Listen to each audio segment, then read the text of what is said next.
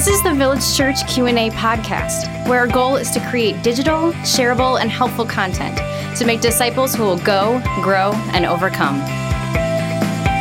Welcome to the Village Church Q&A podcast. Pastor Tim and Pastor Michael in the studio today. We are talking about prayer and we've got a great question for today, Michael. Heard this before and know you have too. Should I pray to the Father, the Son, or the Holy Spirit?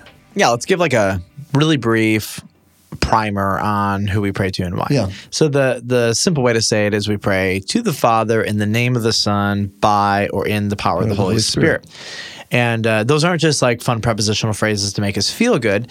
Um, we pray to the Father because um, that's the model Jesus gave us. Um, it reminds us of the posture and the relationship that we have with God as our dad. That's really important to understand that level of intimacy, and uh, that's And that's basically valuable. that yeah, that's what Jesus modeled for us. When you pray, start off our Father. You pray to the Father. Yep. And there's other passages that support that as well. Uh, 1 Timothy 2 5 says, There's one God and there's one mediator between God and men, the man Christ Jesus. So clearly, Jesus is our go between Yep, between, us and, the, Father. Yep. And then we pray in Jesus' name, uh, Yeah. largely because the scriptures say, right? I mean, Jesus says, if you ask for anything in my name. So Jesus' whole framework is, hey, FYI, you want access to the Father. That happens in my name, through Mm-hmm. my name. So, like when you pray in Jesus' name, it's an articulation that the only means by which I have to access God the Father is the shed blood of Christ on my behalf. It's a thick phrase that Yeah. shouldn't be like rush through, like, ah, in Jesus' name. It's also why. Um, it does drive me nuts when people pray in your name like that. Yeah. Which, like but- whose name? yeah, You know? whose name, right? But the reason people pray, I think it's really important that that is by and large the evolution of people praying in such a way as to not offend. So, like, you go to a public place, we pray in your name, and that's, I mean, people don't mean that when they're doing that. Now it's just a, a phrase we say, but really the roots of that are are people praying publicly at uh, presidential dinners or whatever else and trying not to unnecessarily evoke controversy by using Jesus' name for interfaith things. I'm not going to play their game, so I like to pray in Jesus' In name. Jesus' but name. that's what he says when you ask for anything in my name. Uh, regularly in the New Testament, it says we are to be praying in the Holy Spirit. Not actually, I can't think of any time where it says pray to the Holy Spirit. Yeah, there's there's no passage that says pray to the Spirit, but clearly in Scripture we see contexts where people are talking to the Holy Spirit. Correct. Um, and and and there are also like for example in Revelation uh, the the prayer is "Come, Lord Jesus," Right. and Jesus is the object of our prayer. So. Really simply, let's just break the model down. There is a default because Jesus modeled it for us, but they're all God. Yeah. You Yeah. know, like I can say, Spirit, help me. Spirit, teach me because you're my encourager, my Yeah. teacher. Um, Jesus, like I end up, whenever I think God, I end up, I almost always end up thanking Jesus for going to the cross.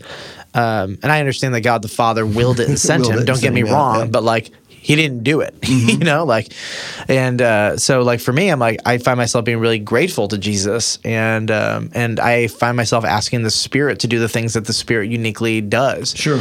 um, or I ask God the Father for wisdom because He seems to be the source of infinite wisdom. But at the same time, Jesus also seems to be the source, and they both send the Spirit out to give wisdom. You know, so Yeah. uh, I would say don't get hung up on it.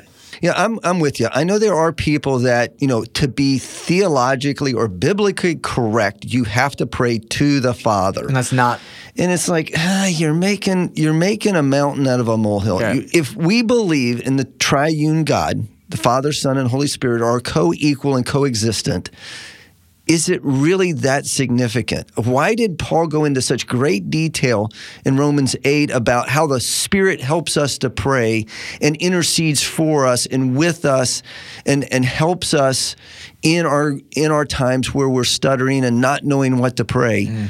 Why does he make such a big deal about the Spirit being a part of prayer mm. if he wouldn't want us to talk to the Spirit? Yep. What you hit on the head is like really appropriate because if you want to make a mandate out of this, okay, Yeah. well, the New Testament isn't consistent with itself. so either God was right when he when Jesus said, "Here's how you pray," or um, when we pray to Jesus in Revelation, or the Spirit is addressed. Like, Yes. so it's, it, there's clearly a a, a default way, but not a required way. So I just tell people do whatever you want. But here's where I do think it is. What, one thing I think is really important: know the role of each member of the Trinity. Yes. Your theology of the nature of God cannot be small and trite. It is mm-hmm. one of the, I mean, it is fundamental theology, the nature and character of God. Who is He? He is one God in three persons, Father, Son, and Spirit, and each of them have different roles and functions. And so the reason we don't say "Come, Father, come" is because the Father has never promised to come again. And Right. We, we don't we don't say "Come, Holy Spirit" again because He's already here. We say "Pray, Yes. come, Lord Jesus," because Lord Jesus, His nature is that there's going to be a second coming, and He Right. is God in bodily form. And so just knowing these and and one of the benefits of this prayer life as we pray to the Father in the name of the Son and the power of the Spirit is that it it continually frames them in their role. Mm-hmm. Everything I'm doing, I need the Spirit. I have nothing without the blood of the Son. Mm-hmm. And what it articulates is at the end of the at the end of the day, this may be a new category for people, but the Spirit submits to the will of the Father and the Son. Right. Uh, The theological language is the Spirit proceeds from them. Uh, Jesus never submits to the Spirit; he only submits to the Father. Right. And uh, what we're acknowledging is that the Father is, in a sense, the leader. Um, the Father, it is His ultimately will that is being done at the end of the day. And and Jesus is executing the Father's will.